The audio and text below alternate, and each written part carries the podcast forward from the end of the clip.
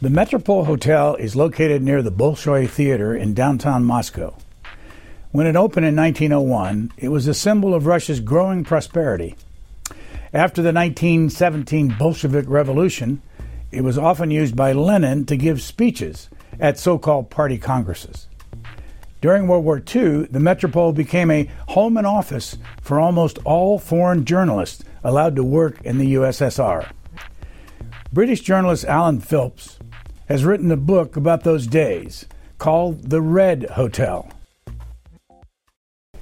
Alan Philps, today, if you checked into the Metropol Hotel in Moscow, you could get a room for $244 or about 190 pounds and it looks from the website that it's pretty attractive. What am I missing? Um, you are missing um, more than 100 years of history um, when the hotel had been at the center of uh, Russian history in the Tsarist era, uh, in the communist era, uh, and afterwards. Um, it's not exa- it's not the most expensive hotel in Moscow, but it has got more cachet for, for those who uh, understand Russian history uh, for all sorts of reasons. And of course, um, what intrigues me uh, is what was happening there during the Second World War, or what the Russians like to call the Great Patriotic War, uh, when it turned into a press center for British and American journalists who Stalin didn't want there, but Churchill had insisted. So he said, fine, put them up in the uh, uh, in the metropol, um, give them all the vodka and caviar they need, and a choice of young women to hire as interpreters and couriers, and uh, um, you know keep them happy, but don't let them anywhere near the front line. How many years have you personally spent in Russia? Oh, quite a lot. Uh, I started in 1979 as the Reuters trainee uh, for a year. I came back in 1985, um, but I was expelled for doing what they called activities incompatible with my status um, as part of a, um, after Margaret Thatcher uh, cleared out all the Soviet spies in London. Of course, I wasn't doing anything incompatible, but uh, they needed some bodies to get rid of. Uh, so I was banned from the Soviet Union for a while, but when miraculously it became Russia, I was allowed back, and I was there in the 90s, 94 to 98. Um, and I've been quite regularly, well, up until a recent time, quite regularly um, to do some reporting or um, uh, because uh, my wife uh, founded a charity and uh, she was attending some charity balls. Not that I like putting on a bow tie, but uh, sometimes you have to. When was the last time you were in Russia? Uh, the last time I was in Russia was 2018. 2018. The, the, reason I ask is, uh, and you allude to it in your book near the end, what's the comparison between Putin, Russia today, and Stalin Russia back there in the early 40s? Well, uh, in some ways, um, they are unrecognizable because Russia was a poor country when Stalin was uh, was under control. It was a complete dictatorship. Um, uh, when Putin took over uh, uh with the turn of the millennium, uh, he um, introduced um, he stabilized the country. He stopped the oligarchs ripping everyone off, stealing everything that was worth stealing, and taking it abroad.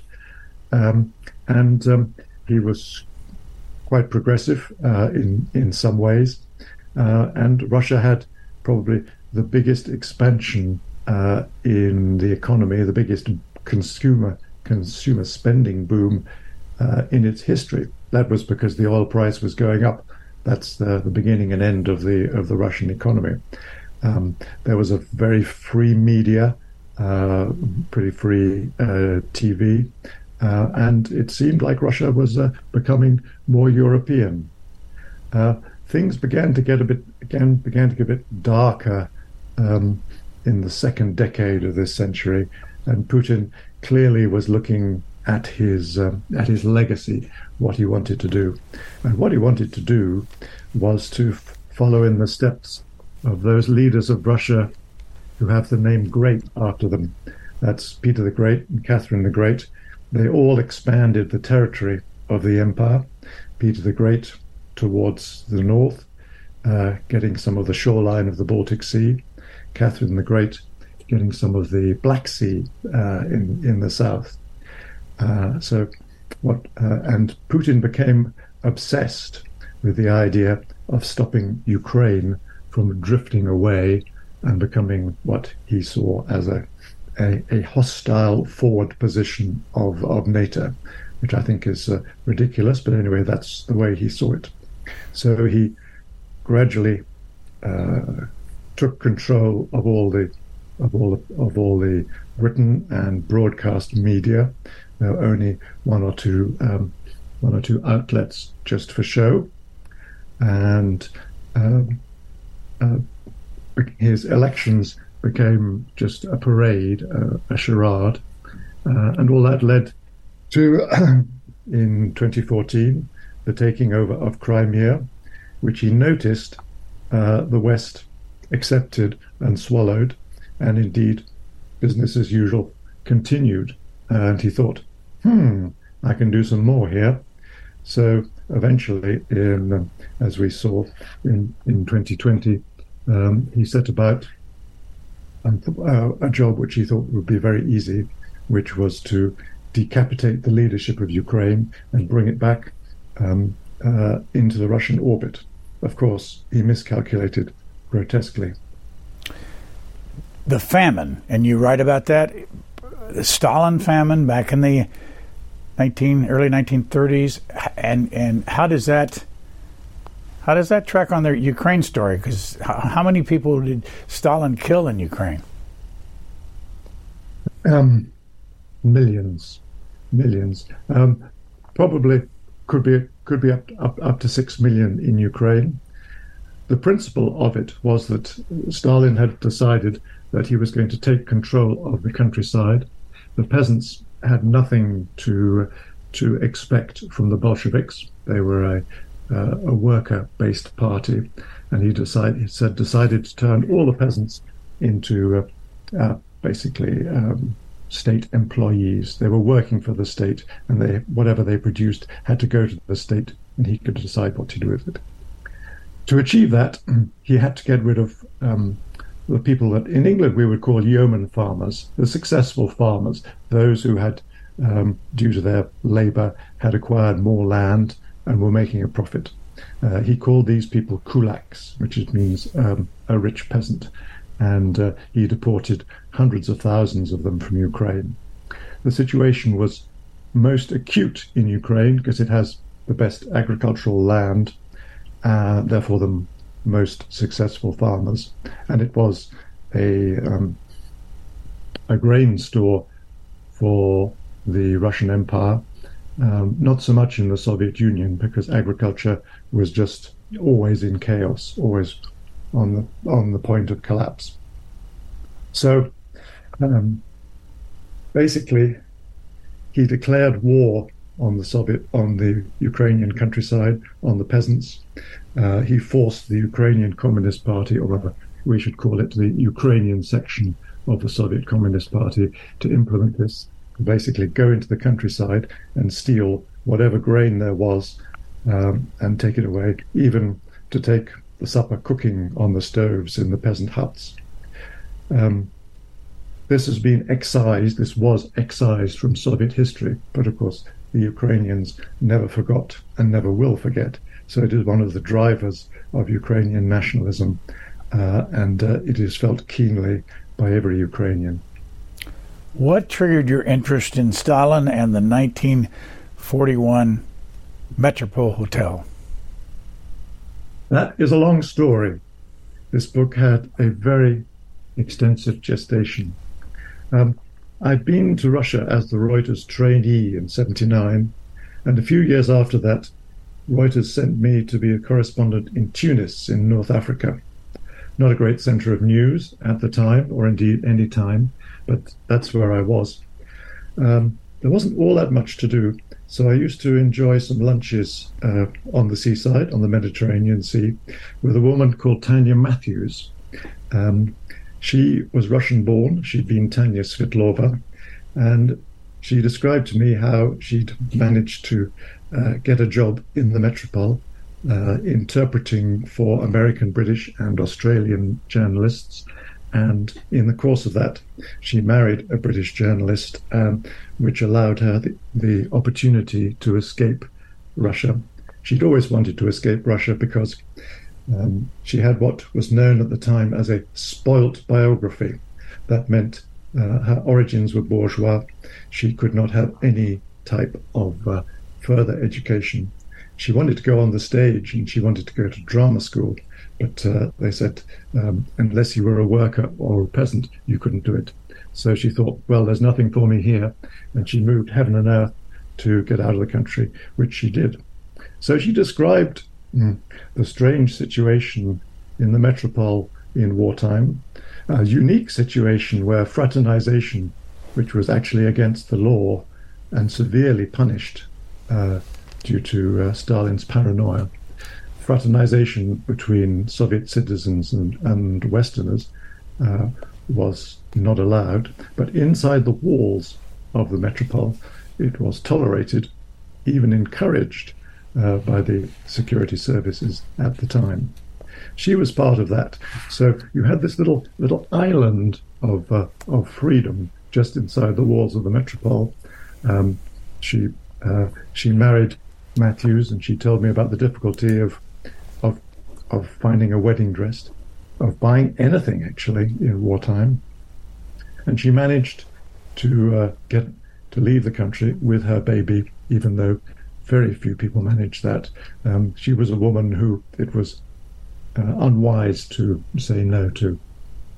Anyway, and I thought this is really interesting. I haven't read about this, and one thing led to another. I went back to Russia a couple of times. and I got to know the metropol better, but I was always looking for um, another side of the, another side of the story, um, which didn't happen until 2017, actually, when uh, someone who knew I was interested in the Metropol found a history of the hotel, newly published in Russian, and I turned to the chapter about the wartime, and uh, there was names and dates and a lot of stuff which could be followed up, which I started to do. Which I started to do.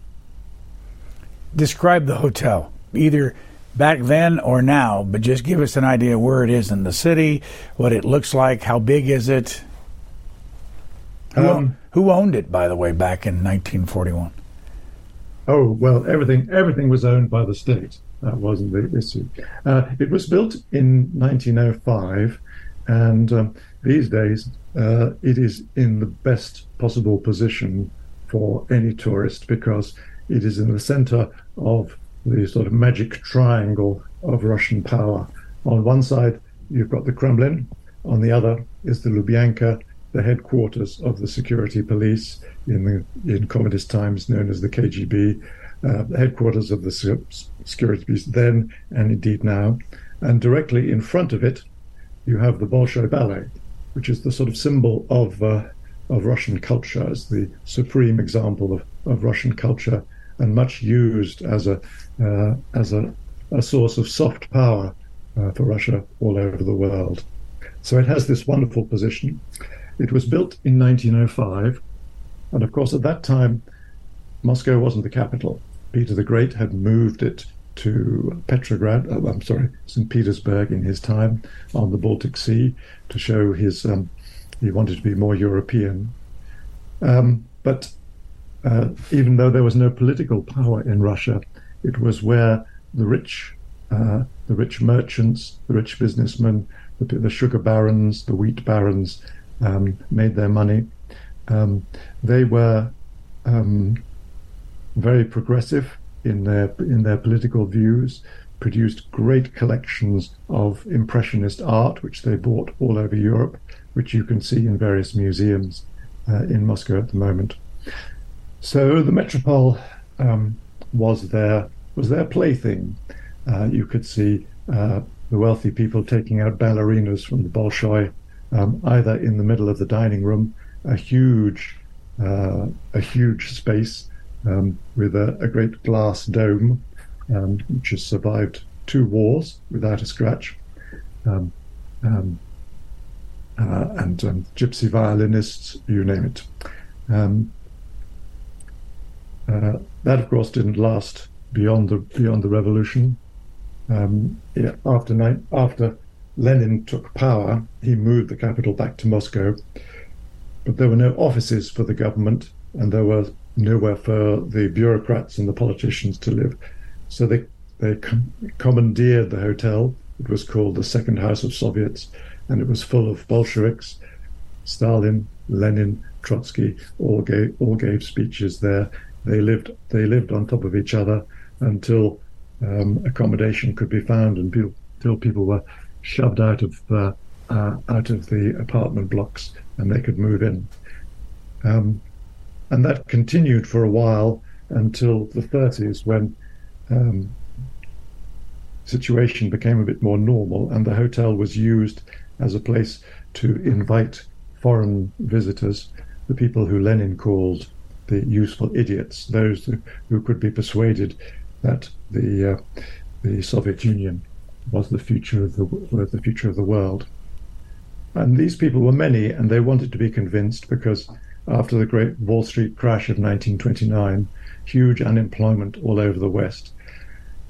There were uh, churchmen, politicians, uh, writers. They wanted to believe that there was an alternative, and they were they were put up in the Metropol, one of the few hotels which had ensuite bathrooms, and there was a whole um, there was a whole panoply of guides and others who were t- told exactly what to tell them to um, so that they had a good impression of the Soviet Union. For example, George Bernard Shaw, the um, Irish writer, playwright, winner of the Nobel uh, Literature Prize, he celebrated his 70th birthday in the Metropol Hotel. Uh, he went to see a play, and at the end of it, um, the whole cast stood up on the stage and unfurled a banner in English saying, Welcome to the great George, George Bernard Shaw. That kind of, that was all part of the, the Metropol system. So when it came to wartime, um, the people who ran it uh, were used to, um, should we say, manipulating visitors. That's why the press was put there. At the time that uh, you're writing about in the book, how many Australian, British, American, and others reporters were there? Probably not more than 25 at, at the most. Um, it was the the in London, the Soviet embassy uh, was in charge of deciding who would have the right to go there, and it was up to the British government to provide them with uh, with transport. That was pretty difficult at the beginning. You could go on a ship to the Arctic and run the risk of being torpedoed and sinking to the bottom of the sea, or you could go um, sort of through Africa and up through then up to Egypt and then Iran, which was extremely extremely long. Um, so about about 25, um, a select few, uh, and the journalists uh, fought um, fought amongst themselves to have the right, but it was always the Russians who chose who they wanted to come on the basis of, of who would be most malleable or who was inclined to belief in communism and would write the most positive things. Who were the reporters? And I can remember one, Parker, I believe, New York, Parker, yes. New York Times, and, and other places, who bought the communist or the Stalin line.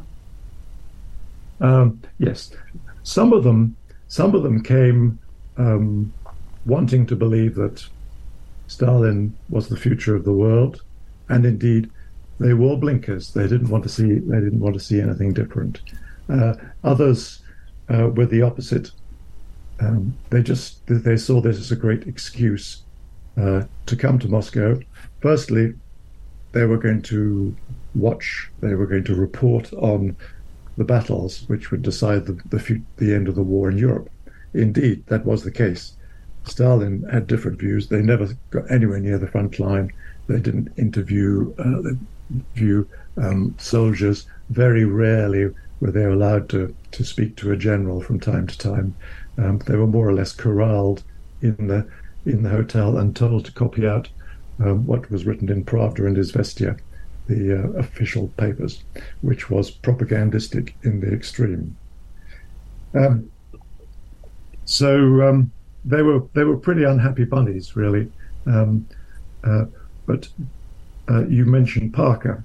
Um, he came to Russia um, having dabbled a bit in with uh, serving for British intelligence in the Balkans, not very successfully. Anyway, he was offered by the Times, the Times of London, the job of Moscow correspondent, which of course was a, a great privilege. Um, by the time he he arrived, he was in um, a, in a delicate emotional state because his wife had died in childbirth. Anyway, so uh, he easily fell into the arms of uh, uh, of his interpreter, who was called Valentina Scott. She had actually been mar- married to an American student before, hence the name Scott, um, who was a um, true believer in uh, in the Kremlin line, and gradually, under her influence, he became uh, the the most trusted propagandist for the Kremlin, and indeed, uh, he stayed in Moscow all his life um, and died there uh, in in the in the 1960s. When did he write for the New York Times? Um, he he wrote for the New York Times uh, from from the end of 1941. Cyrus Sulzberger had been there, uh, obviously a scion of the of the family that uh, owned uh, owned the uh, the newspaper.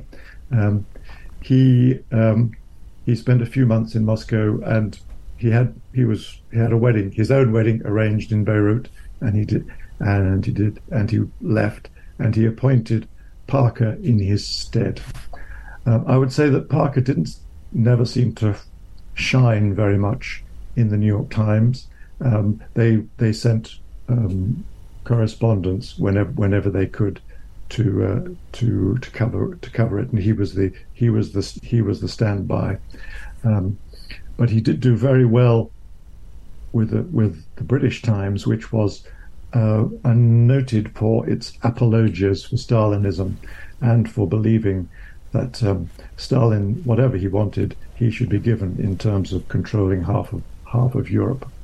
Uh, and he used to provide talking points for the uh, for the assistant editor.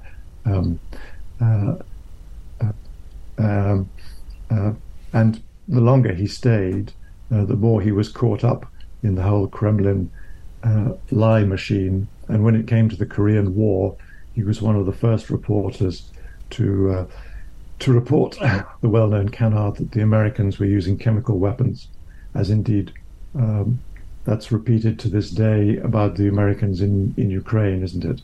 Um, he reported on the uh, the show trials in Eastern Europe that uh, some of the new satellite states put on to prove their their credentials as good Stalinists.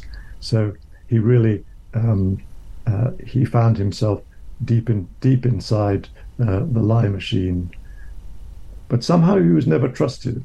He worked for the Daily Worker after that, um, the communist newspaper, but they didn't think he was a real communist anyway.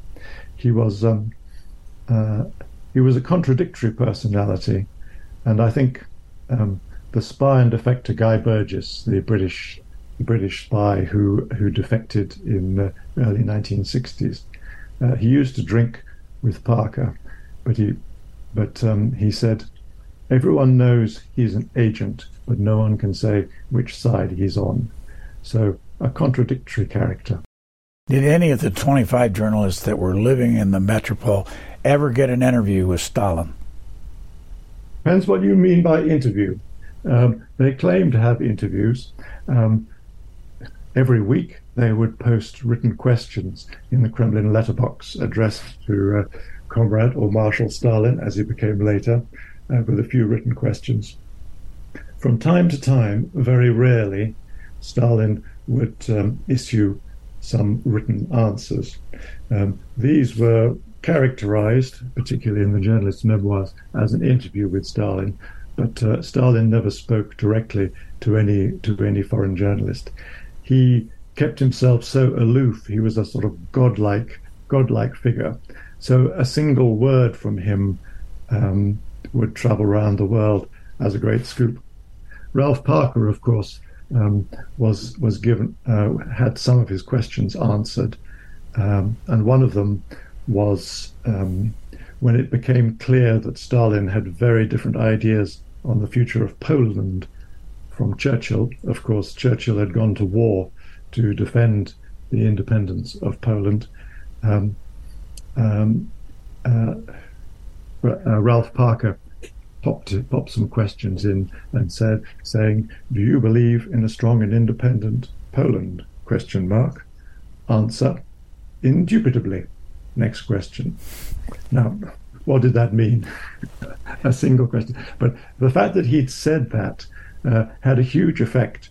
Um, those people in in London who were anxious, who, who suspected that uh, basically Stalin was going to roll over the British, didn't give a damn what uh, what Churchill thought, which was just going to take over Poland. The fact that he had said indubitably he was in favour of a strong and independent um, Poland without any details or any context at all, that sort of um, gave them something to gave them a straw to uh, to hang on to really.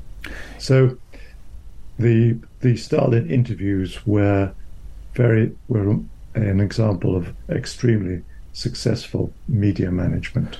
What was the Great Terror or Great Purge? When did it happen? And how much did the world know about it at the time?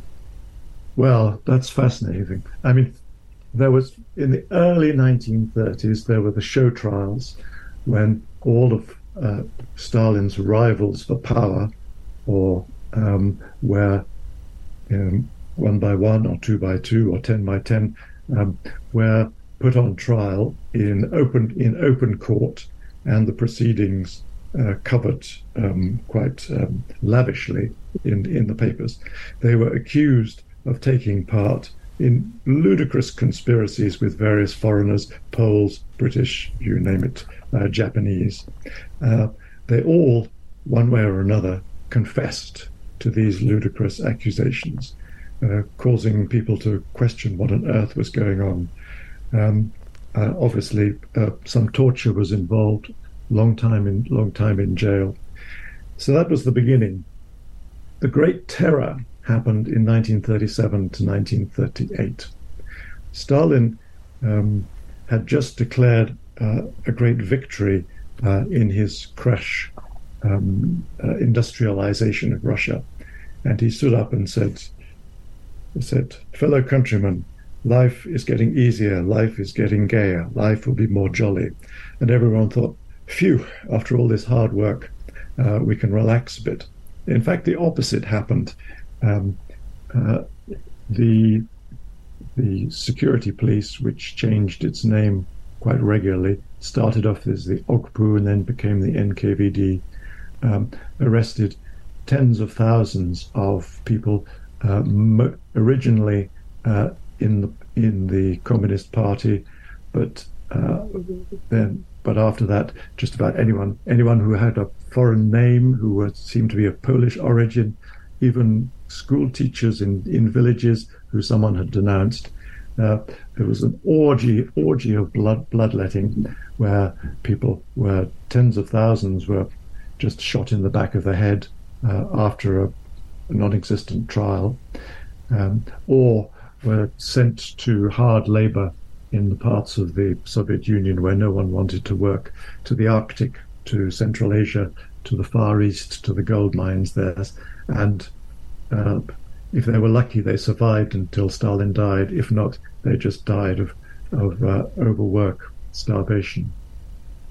So those those were the two those were the two uh, crimes of Stalin that everyone wanted to know, because uh, there had been almost very few journalists. It was a journalistic desert towards the end of the 30s.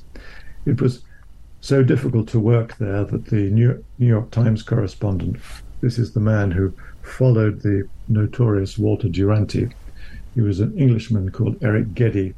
Uh, in 19 in 19 in 1941, he said, "As a news center, Moscow has ceased to exist, and every correspondent still there knows that his work is entirely valueless.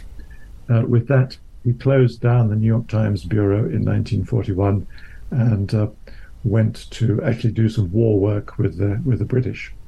Of course, he didn't make any friends in the New York Times because within a year, uh, Roosevelt and Stalin were allies, uh, and the New York Times didn't have a bureau any longer, um, which is why Ralph Parker came into the um, came in, came into the picture because the New York Times had had a bureau there for, for I think since the early 20s, which was um, um, a good which was a, a record unmatched by any other Western paper.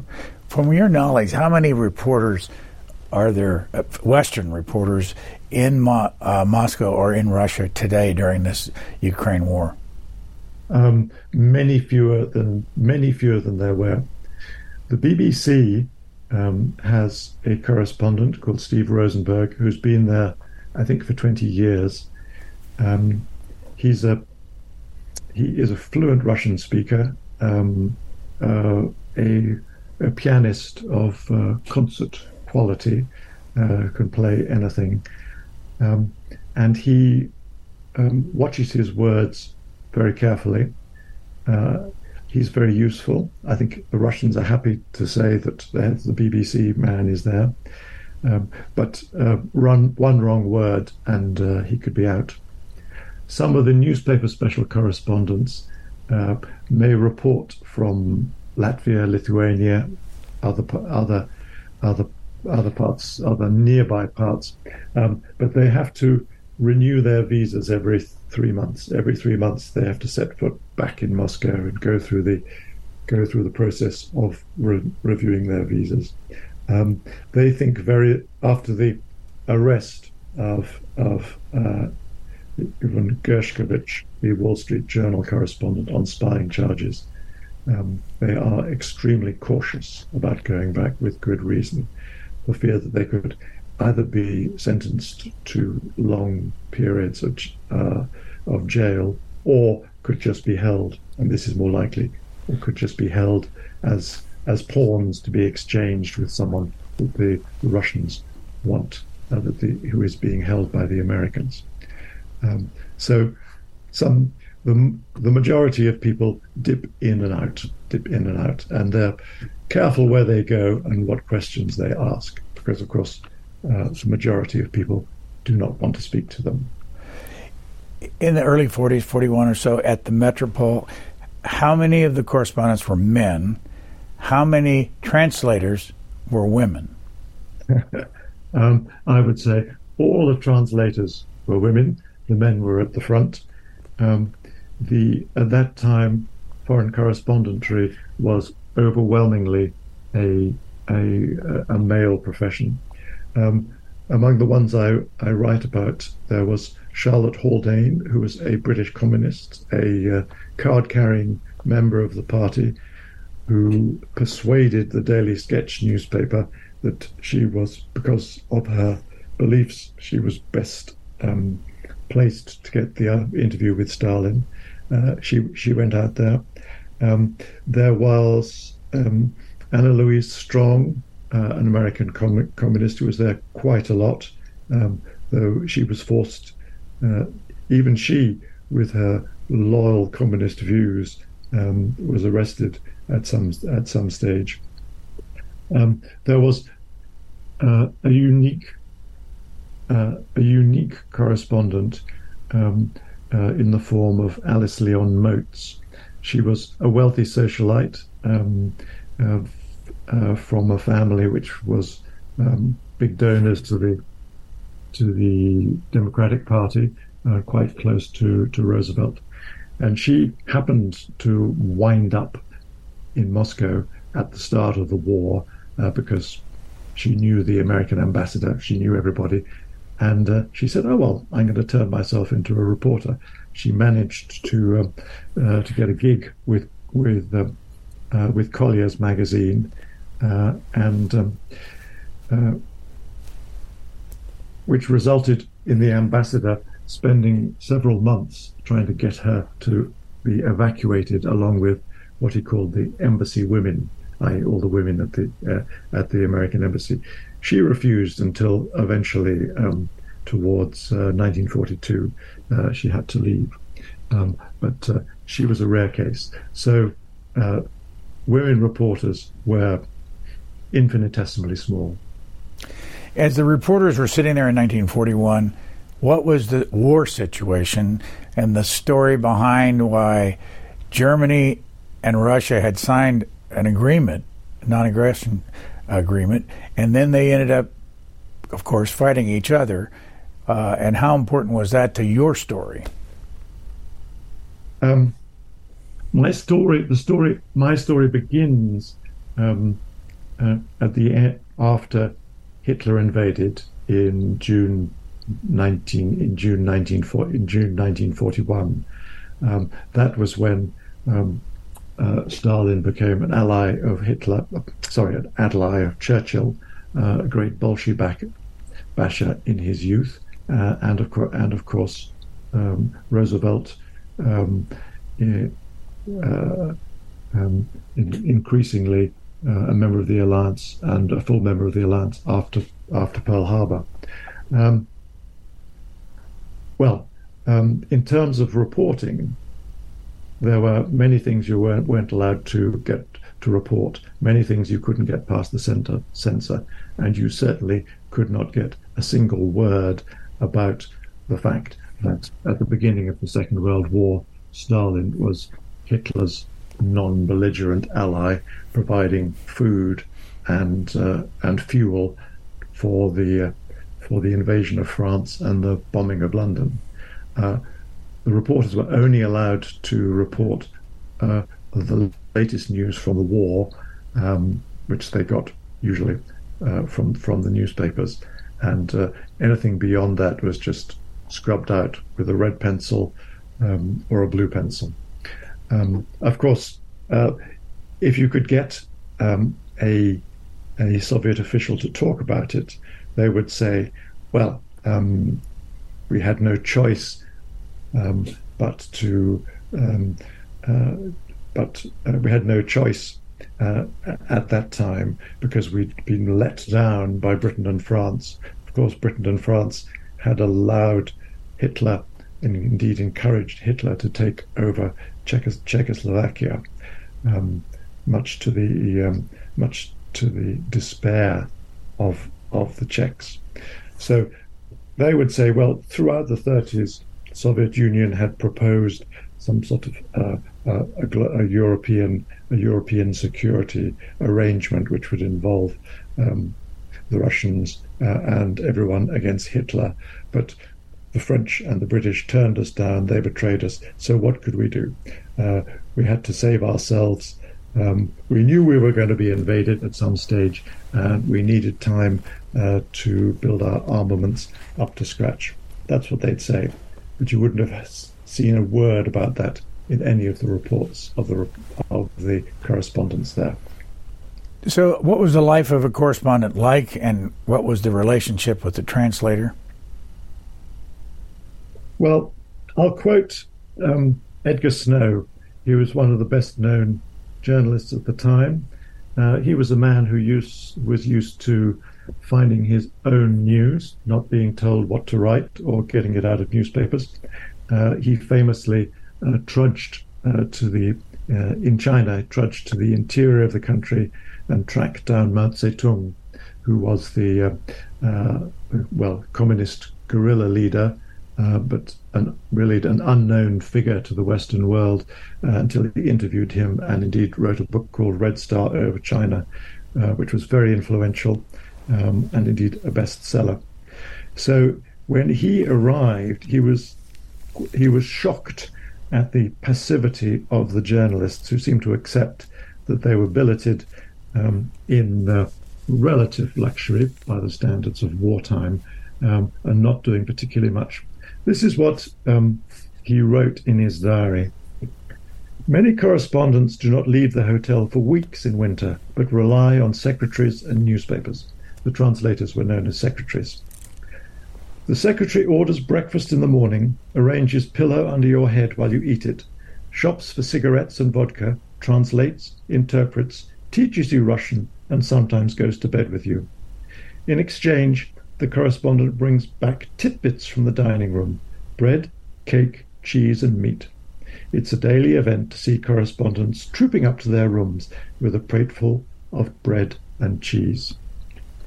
This makes it sound as if the um, translators were greedy. Um, in fact, they took this food home to feed their families because uh, if you weren't working um, in a in a, uh, uh, uh, uh um, the most important sort of arms factories or doing most of war work, you were practically starving. You had 400 grams, the few slices of, of black bread, and uh, some other um, some other tea and things from time from time to time. So um, the crumbs from the journalist's table meant meant a lot. Um, uh, so that was at the beginning. So Snow was very shocked at their passivity. Um, as he began to understand the system, he realized that the only way that a journalist could find out about Russia or could even be introduced to um, to people outside the foreign ministry was through their correspondence. Sorry, through their through their translators. So they exerted huge inf- um, influence, some in favor of the Kremlin, and some, of course, uh, more interestingly, and this is really the most important point of the book, some were secret dissidents who, under the eyes and within the under the eyes of the security services, the KGB of the time, uh, whispered what was really going on in Russia, what was life was really like um, uh, in wartime, and what had really been happening in the Great Terror and uh, during the purges. Uh, of course, these women put themselves in huge danger, uh, and after the war, um, some of them ended up in the gulag, not surprisingly. Who was Nadia? Nadia, she's the heroine of the book. Um, she was um, a Jewish girl born in a shtetl, uh, a rather small one, uh, in which is in modern day Ukraine. Um, her grandfather was a grandfather was a rabbi, and um, she followed the precepts of Judaism uh, until he died. And then uh, in 1917, when the two rev- revolutions took place, the family moved to Odessa, um, much in the news these days during Putin's Putin's attack on Ukraine, um, which was uh, the most cosmopolitan place uh, in Ukraine, and I think probably the third biggest city in the in the Russian Empire, as it was. So a very a vibrant place, completely different from life in a muddy shtetl where not much happened at all. Anyway, she was a precocious girl, and she immediately latched on to revolutionary socialism, and um, uh, she ended up uh, fighting uh, with a man who would become her husband in the Civil War on the side of the Reds, the Bolsheviks. Um, after that, um, she and her husband um, worked for military, Soviet military intelligence.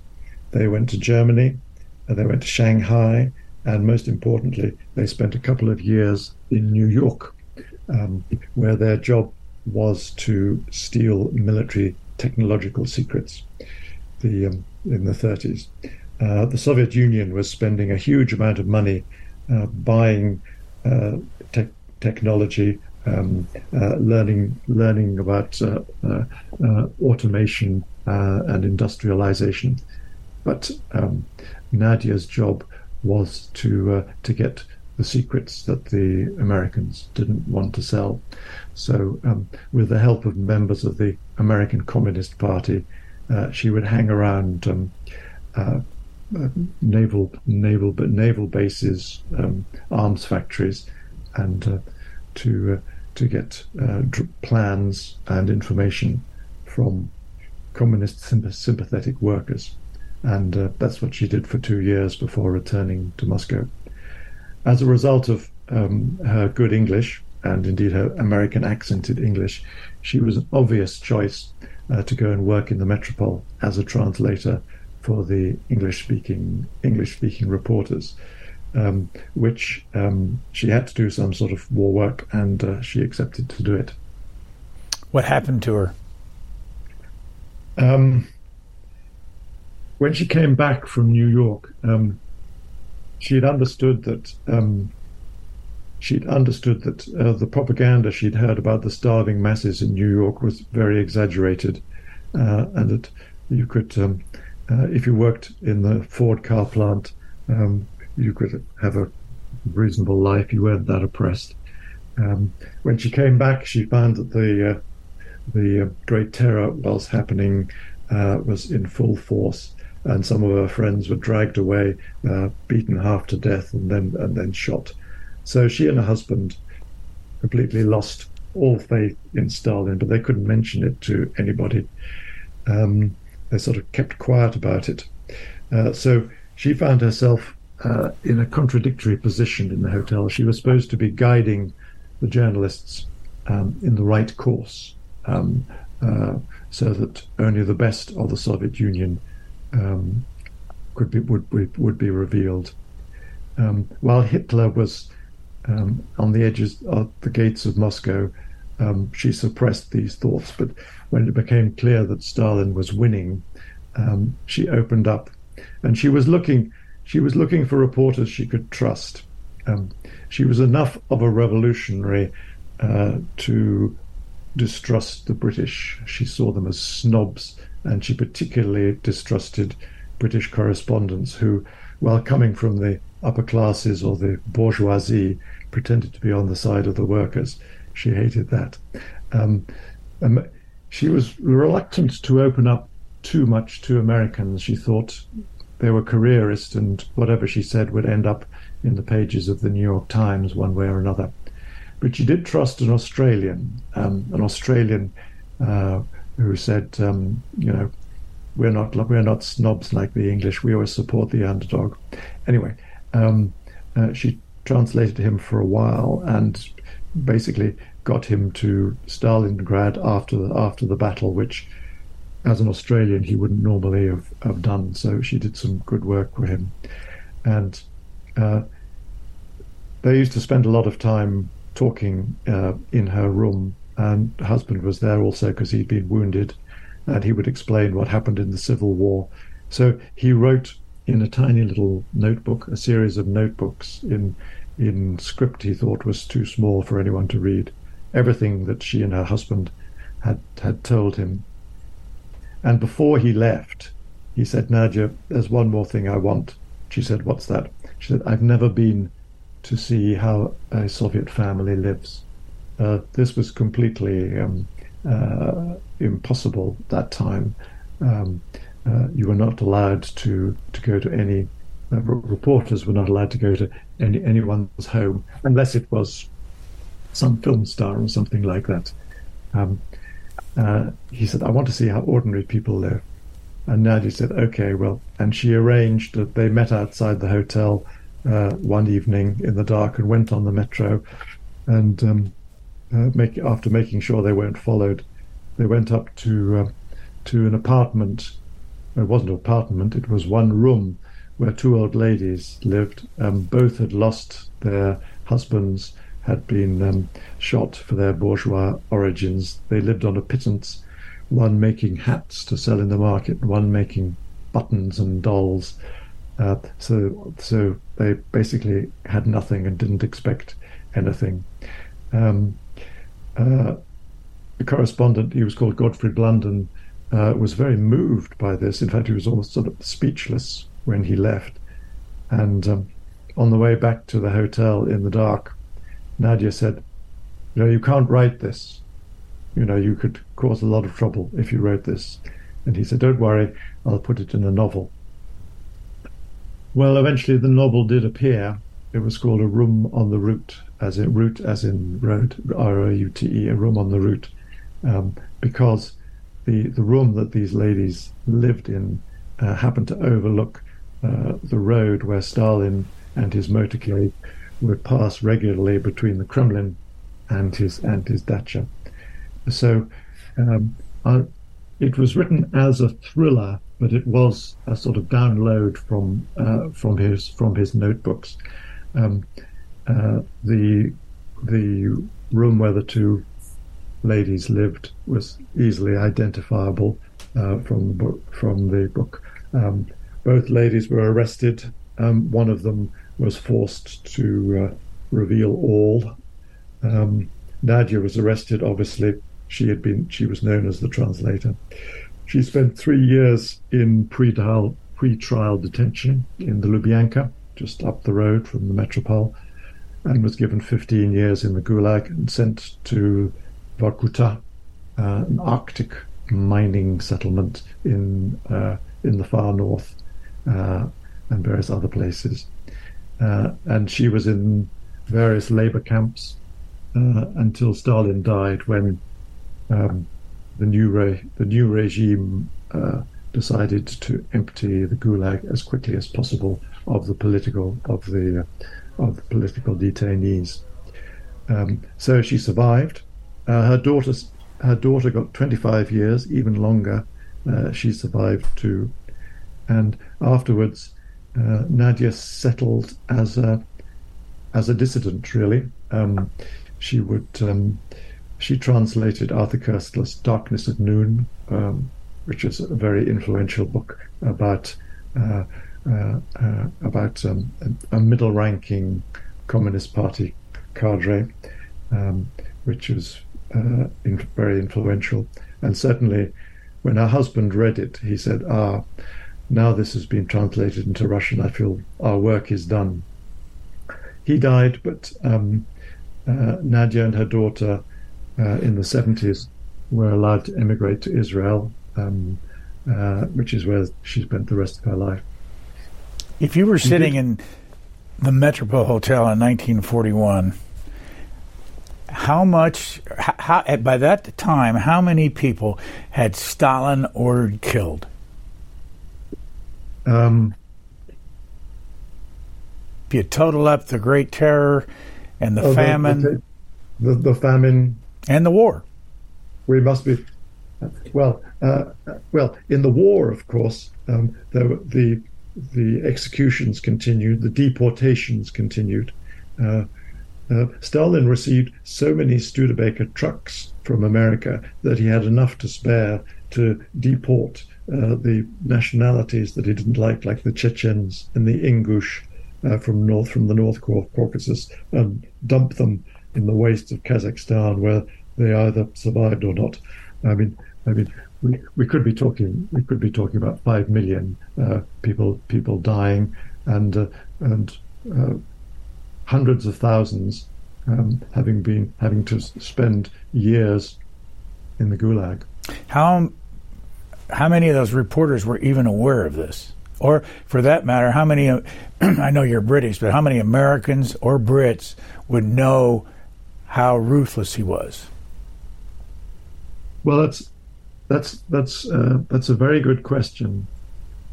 I think my answer is to is to go to uh, go uh, is to recount the press trip organised to the mass graveyard at Katyn, um, where thousands of Polish, where the bodies of thousands of Polish officers uh, had, were buried uh, and had been discovered by the invading Germans. Um, uh, when these bodies were were discovered, um, Goebbels, the Hitler's propaganda chief, um, made a big um, hullabaloo about it. And the Russians, of course, said, "No, no, it's uh, this is all wrong. This is all wrong. It was the Germans that killed them." Um, I don't think anyone believed them. And um, this was a very sensitive issue in wartime because obviously Churchill had gone to war for the sake of Poland, uh, and Stalin looked like uh, he was keen to Bolshevize Poland um, um, at the cost of um, driving into exile or killing uh, the elites in the army, the professions, uh, and and in business. Anyway, um, eventually, the Red Army drove the Rush drove the Germans away back, and uh, took control of the grave site. They spent about six months uh, falsifying uh, various documents found on the uh, on on the on the dead Polish officers to indicate that they had actually been alive in 1941 when the Germans came. In fact, they had been killed in 1940. Anyway, so the journalists were taken there, and uh, the Russians had set up uh, an outdoor forensic laboratory in tents. And this was February; it was very cold, and uh, they were taken there, and they could see autopsies being being conducted of these bodies, which had been uh, killed three or four years before. And um, one remembers very closely the, the, the chief surgeon of, of the army pulling out a stinking a stinking liver and holding it up to the journalists and saying, "Look, look how fresh it is! Look how fresh it is! Must be from 1941." Anyway, so they were told that it was the Germans that, that did it. Um, they weren't sure what to believe, and when journalists are on a press trip, they sort of get together and scratch their scratch their chins and their beards and think about it. And um, the uh, the journalist who'd been there longest was a, a, a Russian was a, a Russian-born American called Alexander Werth, whose book uh, Russia at War, 1941 to 45, is worth reading, even though his pro-Stalin um, uh, bias is very clear. And he told them um, and he was regarded as the expert. He told them that um, the Soviet security forces never shot anyone in the back of the head. That was what the Germans did. He also said that um, uh, people, uh, uh, uh victims may have died in the camps from starvation or overwork, but it was not. Uh, it was never. They were never shot um, in cold blood, which was obviously completely untrue. Um, and Alexander wanted to believe this. I'm sure um, that uh, the whole of Poland knew exactly what the Soviet security forces did. I'm sure that was easily, it was not hard to find out that um, shooting in the back of the head was indeed the way of doing it. The New York Times correspondent uh, had only just arrived, so he wasn't very knowledgeable. So um, they sort of, the journalists um, sort of followed the line given them by Alexander Werth and just said, well, this is this is what we were told, and any, anything, any lines which cast doubt on the, uh, the, the Soviet disinformation they'd been given were excised from their reports by the censor. Um, so um,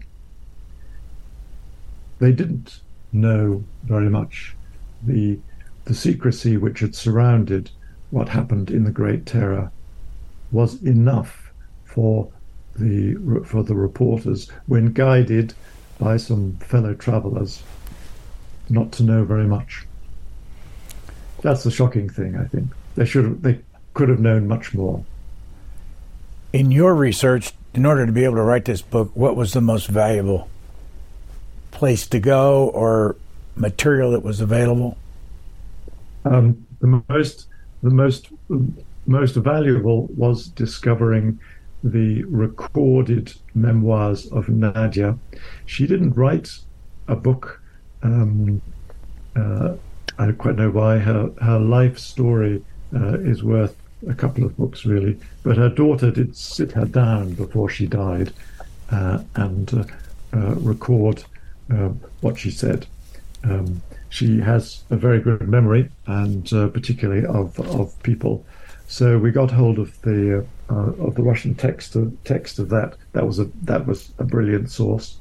Um, the British archives of the of the Foreign Office of how they dealt with the dealt dealt with the journalists, um, how they how basically uh, they decided that um, it was uh, necessary for the alliance for the journalists to be allowed to be manipulated, and then they got very cold feet towards the end and realized that um, uh, that the journalists were never going to reveal that that they'd been manipulated, and that probably any any permanent correspondent based in Moscow of a of a newspaper was going to be uh, forced to become w- willingly or not a Kremlin mouthpiece.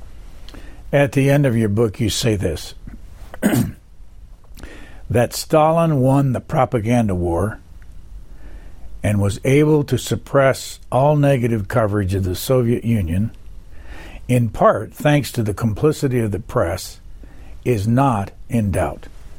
Yes. Uh, I, yes, I would say that.